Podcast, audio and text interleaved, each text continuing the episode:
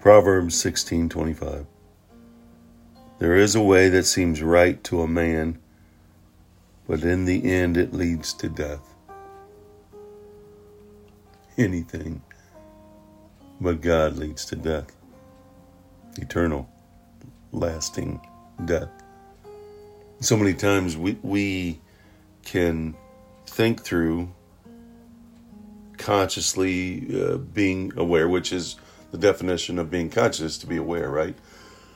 And the general term for a person's thoughts, emotions, sensations, right, is human consciousness. And we can conjure up in our own minds, in our own consciousness, in our own awareness, that this way is right.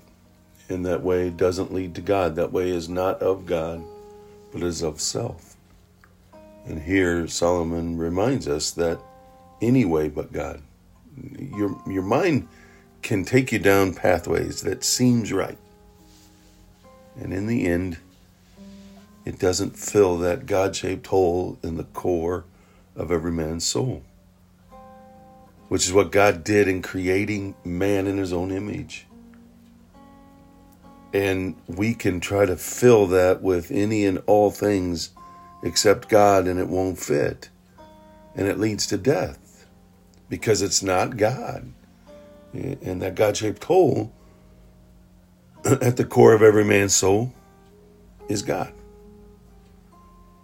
And although it's so hard to grasp, and it's so difficult to define this human consciousness,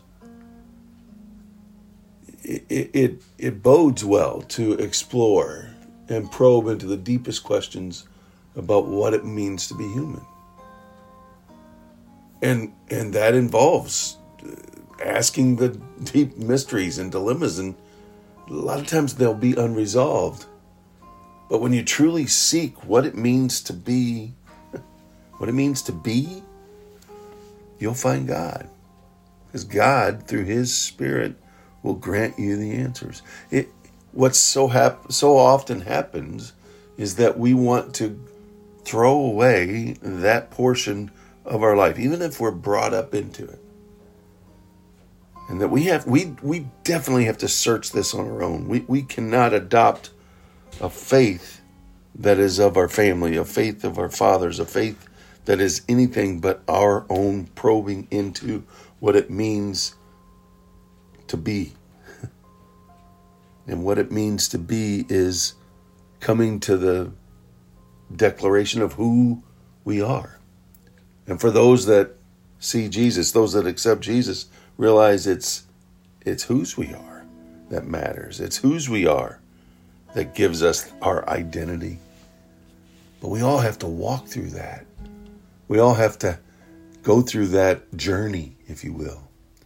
In so many places in Scripture, it talks about, setting your minds on things above, not of this earth, preparing our minds for action, being sober-minded, to put our hope fully on the grace of God. Do not be conformed of this world. And here, Solomon's just reminding us that there are ways that seem right to us.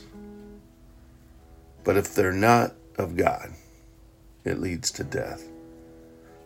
So let's go out and let's search. Let's ask God to help us understand who we are. And we want to understand whose we are, so we can have a faith that can withstand the storms and the struggles and the difficulties and the chaos of this world, and walk focused on Christ, to not be conformed by this world, not to be focused on this world, to live in this world, because He doesn't take us out of this world. He places us in this world to test and discern what is the will of God, what is good and acceptable and perfect. And that's God. And nothing else fits. He did it. Let's do it.